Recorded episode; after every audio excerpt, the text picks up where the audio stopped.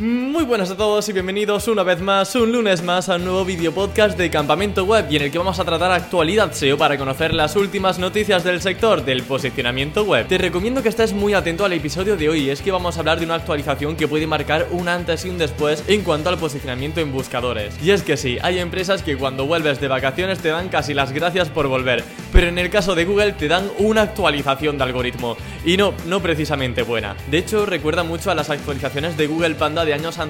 Pero bueno, no me quiero adelantar porque todo esto lo vamos a ver con detalle en los próximos minutos. Por el momento, hablarte de los dos patrocinadores del episodio de hoy, de Ahrefs, mi herramienta SEO todo en uno favorita, y que además cuando llegue el update vais a poder monitorizar y ver dónde habéis bajado, dónde habéis subido, e incluso analizar a la competencia para ver cuáles han sido sus puntos fuertes o por ejemplo cuáles han tenido un mejor rendimiento para analizarlos y saber qué están haciendo ellos bien y que vosotros podríais mejorar, o viceversa, a lo mejor te espían a ti. Y es que Ahrefs como sabes, es una herramienta súper completa, tanto para enlaces como para análisis de tu propia web y de la competencia. Y en segundo lugar, si estás pensando en montar una nueva página web, puedes contar con Rayola Networks, mi hosting de confianza y del que tenéis un 20% de descuento abajo en la descripción. Dicho esto, no te muevas y ponte cómodo porque aquí comienza Campamento Web.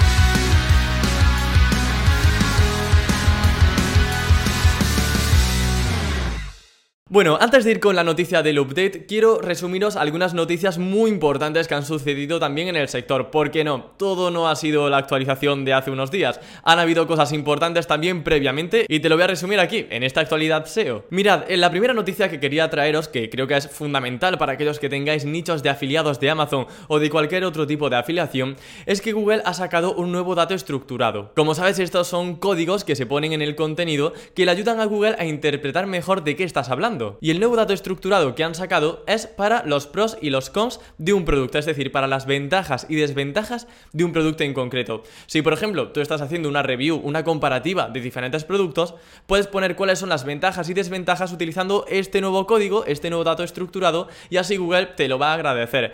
¿Cómo te lo va a agradecer? Bueno, en primer lugar, han sacado un nuevo snippet solamente para este tipo de marcado enriquecido con JSON. Básicamente, si tienes un poquito de suerte, porque esto depende de Google, no tanto de ti, si tienes suerte y tienes ese código, vas a tener más posibilidades de salir en Google con un pequeño fragmento donde se resuman los pros y los cons que hayas puesto en tu página web, otorgándote así mayor visibilidad dentro de los resultados de búsqueda. Tu resultado, por tanto, será más visible que la competencia. Y en segundo lugar, relacionado con el Product Review Update, que es una actualización que lanzado para nichos de afiliación, eh, también va a ser positivo, porque es que entre esas directrices que ellos tienen como buenos, eh, buenas prácticas, tienen justamente hablar no solamente de los beneficios de un producto, sino también de cuáles son sus puntos flacos o qué no hace tan bien con respecto a otros productos de la competencia. Entonces, de esta forma, pues estamos asegurándole a Google que estamos hablando de pros y cons, que es, como digo, un pequeño factor, un pequeño puntito que podemos sumar en este Product Review Update cuando eh, llegue a España, que ahora mismo solo afecta a nichos en inglés pero llegará por supuesto a España.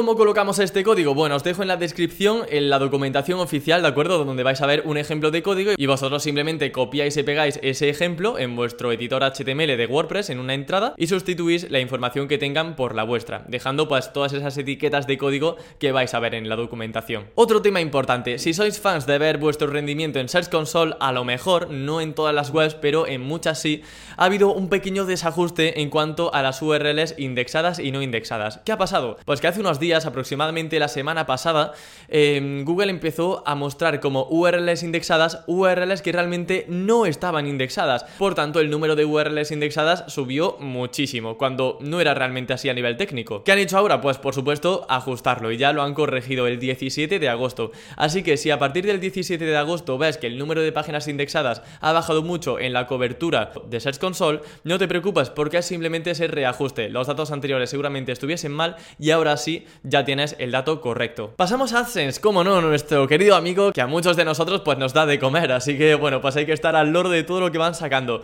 Mirad, han sacado una funcionalidad que está en fase beta, pero bueno, que está pública para todo el mundo, que es algo fantástico, y consiste en ver cuáles son aquellas URLs que te han dado más ingresos. Así que si quieres saber cuáles son aquellas webs y aquellas URLs que te aportan más ingresos en tu cuenta de AdSense, ahora puedes verlo a golpe de clic de forma automática y súper sencilla. Os dejo en la descripción también la documentación donde donde explican el procedimiento, ¿vale? No me voy a detener aquí, pero vamos, es un proceso muy muy sencillito. Eso sí, hace el recuento con todos los dominios que tengas asociados a esa cuenta de AdSense. No puedes filtrar para ver cuáles son las mejores páginas de solamente un dominio. Habrá que esperar para ello. Siguiendo con AdSense, hay una segunda noticia que quería comentaros y es que AdSense sigue haciendo experimentos probando nuevos formatos que puedan ayudarnos a generar más ingresos con nuestras páginas web. Esta vez con un convertidor de texto a voz, donde los lectores de nuestra web podrán escuchar nuestro contenido, pero antes se les va a mostrar un anuncio de AdSense, así que ahí es donde nosotros rascaremos algo de beneficio. Pero como digo, todavía está en fase de prueba y si da buenos resultados, eso sí, se irá incluyendo de forma masiva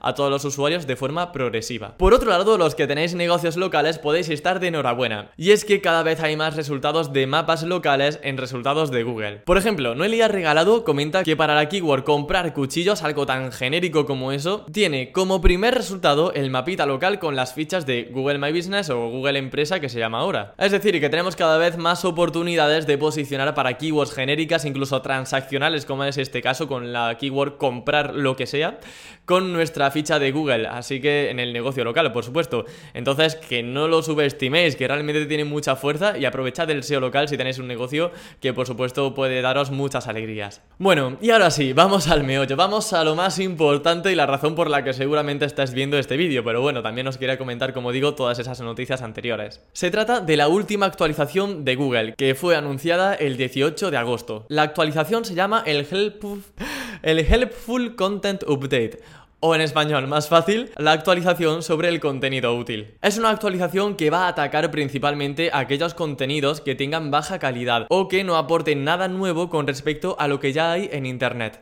Es decir, que si queremos posicionar correctamente con este update, necesitamos contenido que sea o bien diferente o bien que aporte algo nuevo, algo diferencial, algo extra con lo que ya hay posicionando en Google. En definitiva, aportar más que el resto. También quieren combatir el contenido generado por artificial. Y es que especifican que van a valorar positivamente aquel contenido escrito por y para humanos. Ahora bien, si una inteligencia artificial escribe textos mejor que una persona, ¿Qué pasa ahí? ¿Cómo detecta Google que lo ha escrito una inteligencia artificial y no un humano? Yo sinceramente creo que Google lo va a tener muy difícil para diferenciar el texto generado por una IA, por una inteligencia artificial, con respecto a una persona. Y es que, de hecho, a veces los editores humanos escriben peor que una máquina, ¿vale? Y eso lo digo por experiencia, porque me he encontrado a cada persona que dice que es redactora y luego escribe fatal, que luego con un servicio de inteligencia artificial me hace textos tres veces mejores, sin faltas de ortografía, con una buena estructura,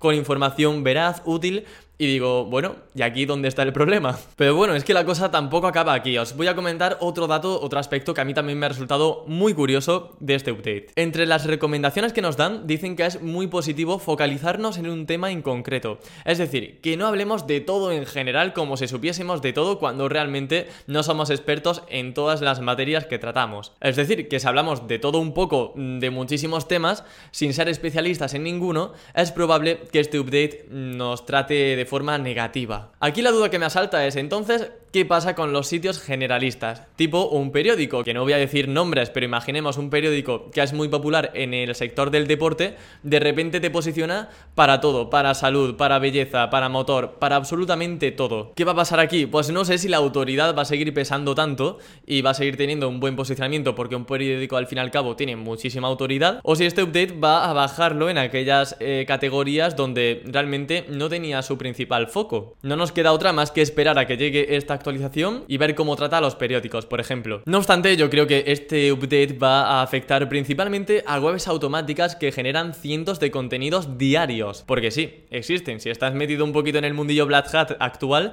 sabrás que las webs automáticas están a la orden del día. Y digo cientos por no decir miles de URLs diarias. Aquí quizá Google si tenga algún patrón más en el que fijarse para detectar si una página web es automática o no y si el contenido lo ha generado una persona o una máquina, porque claro, que publiquen 10.000 artículos en un día eh, y eso durante un año entero, pues eh, no sé, igual no es muy natural, ¿no? Por probabilidad, esa web tiene más probabilidades de que sea artificial de que lo haya hecho una IA que que lo haya hecho un humano. Al final tener en cuenta que Google se basa en probabilidad eh, lo que sea más probable, pues eso pone. Al final va fijándose en patrones y si el patrón de que publicar 10.000 artículos al día siempre coincide con que es automática, si tu web hace eso también, pues Google va a detectar algorítmicamente, automáticamente, pues que la tuya también es automática. O al menos tiene más probabilidades de serlo que una web natural, normal, entre comillas, ¿no? Generada por un humano. A ver, tampoco quiero aquí liaros mucho y hablar de 40.000 cosas del update. Ya he hecho un pequeño resumen, pero vamos a hacer el resumen del resumen, para que tengamos las ideas bien claras. Os voy a decir los avisos más importantes que he extraído de las directrices oficiales y del comunicado oficial de Google sobre el Helpful Content Update. Mira, lo he dicho bien esta vez. Mirad, son los siguientes. Para mí, lo más importante, lo que destaco de este update es no publicar de muchos temas distintos con el objetivo de que algo posicione casi por casualidad, porque eso lo hemos hecho tú, yo y el 98% de los SEOs, por no decir el 100%. Empezamos a publicar, publicar, publicar, por si acaso suena la campana y en algún artículo, aunque te salgas de la temática, por si posicionas bien, tú lo haces y a ver qué pasa. Pues si eso pasa muchas veces, es probable que tu sitio web ya sea considerado como de baja calidad. Y justamente la siguiente recomendación es no publicar contenido de baja calidad o que no aporte contenido adicional, información adicional con lo que ya hay en Internet. Puedes hacer infografías, tablas, comparativas, eh, preguntas frecuentes, eh, imágenes eh, visuales que complementen el artículo con, pues eso, imágenes que no tengan la competencia y que ayuden a entender mejor los conceptos. Todo eso va a aportar, va a hacer que tengas efectivamente contenido de valor adicional. Por supuesto, tienes que dar respuestas reales a las preguntas o a las promesas que haces en el artículo. Y ten en cuenta que el número de palabras no es un factor de ranking directo. Esto lo han especificado en las propias directrices, en la documentación de este update. Vuelven a incidir en ello, que no hace falta tener 1500 palabras en una URL para posicionar bien, que todo depende de la intención de búsqueda del usuario. Lo que tienes que hacer es dar una respuesta y tener una respuesta más completa y con más información que la competencia.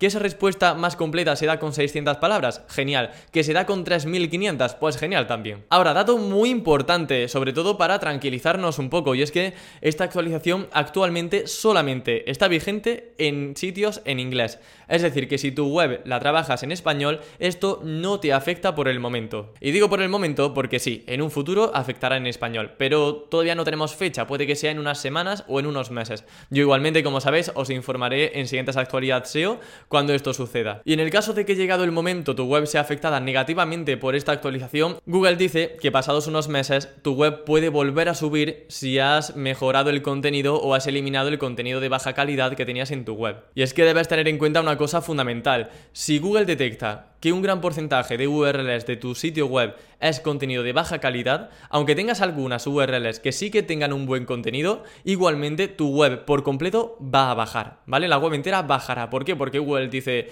es que esta web el 90% es basura. Pues ¿qué hace? Que el 100% la baja de posiciones. Aunque tengas un 10% bueno, ese 10% también bajará si Google detecta que el resto no merece la pena. Bueno, pues mientras estaba editando el vídeo, John Muller se ha pronunciado por Twitter y ha dicho que en el caso de que no nuestra web sea penalizada o baje posiciones por esta actualización, tenemos dos opciones. O bien eliminar las URLs que tengan baja calidad en cuanto a contenido de nuestra página web o bien también sirve desindexar esas URLs. Es decir, el usuario puede ver el contenido de baja calidad, pero si le pones la etiqueta no index sería una solución para que no te perjudique en futuras actualizaciones de este Helpful Content Update, ¿vale? Así que bueno, eso es lo que dice John Muller, veremos cómo va afectando a los sitios web. Este proceso es automático, funciona con un modelo de Machine Learning, por tanto la máquina va a ir aprendiendo por sí sola. Esto me da un poco de miedo y es que en la documentación hablan de que poco a poco van a ir refinando, ajustando, mejorando la actualización, este modelo de inteligencia artificial y aquí yo lo que leo entre líneas es que van a lanzar una actualización que no saben muy bien cómo va a funcionar o cómo va a rendir. A lo mejor sacan una versión imprecisa, pero claro, como utiliza inteligencia artificial, Machine Learning, poco a poco ir aprendiendo y las siguientes actualizaciones quizás son un poco más precisas, pero hasta el momento a lo mejor vemos Google generando un caos en los resultados de búsqueda. Tendremos que estar atentos a ver lo que pasa. Desde luego que ahora mismo lo poco que tenemos de información es esto que os he comentado, el comunicado oficial y esta semana que empieza a aplicarse en sitios en inglés. Así que voy a estar recopilando toda la información, todos los testimonios, feedback de la gente, ver evoluciones de diferentes sitios web para luego en otra actualidad SEO comentaros qué tal las impresiones y sobre todo que nos adelantemos a lo que está por venir aquí en eh, sitios que sean hispanohablantes. Finalizo ahora con el recurso del mes que quería hilarlo también con esta nueva actualización. Viene de la mano de Aleida Solís y se trata de un listado de preguntas que Google nos recomienda que nos hagamos para ver si nuestro contenido es útil de verdad. Así sabemos más o menos qué establece Google que es un contenido útil o no para esta nueva actualización cuando llegue el momento. Lo malo entre comillas es que muchas preguntas son un poco ambiguas eh, y yo creo que algunas de ellas Google ni siquiera es capaz de darles respuesta. Una última reflexión sobre este update es que tengo muchas ganas de ver el impacto. Porque, por ejemplo, con las Core Web Vitals dieron mucho por saco, estuvieron mucho rato incidiendo en que había que mejorar las Core Web Vitals y ahora resulta que su efecto es mínimo. No sé en este caso si será mayor que las Core Web Vitals. Yo creo que sí, porque esto me recuerda más a un Google Panda, ¿vale? Entonces... Yo creo que aquí eh, Google sí que va a poner más esfuerzos y va a variar más los resultados de búsqueda en su buscador. Igualmente, como digo, estaré extrayendo las conclusiones y la información que vaya viendo en, en el mercado anglosajón para traeroslo y ver cuál es el impacto real de esta actualización en los motores de búsqueda. Y ya está, dicho esto me despido. Muchas gracias por llegar hasta el final. Ha sido un episodio yo creo que cargado de muchas novedades, pero bueno, es que es lo que toca. He estado de vacaciones, han pasado muchas cosas y tenía que resumirlo todo en este episodio. Así que nada más, nos vemos escuchamos el próximo lunes, como siempre, con muchas ganas de aprender y por supuesto con más contenido SEO para optimizar tu web al máximo. Hasta la próxima.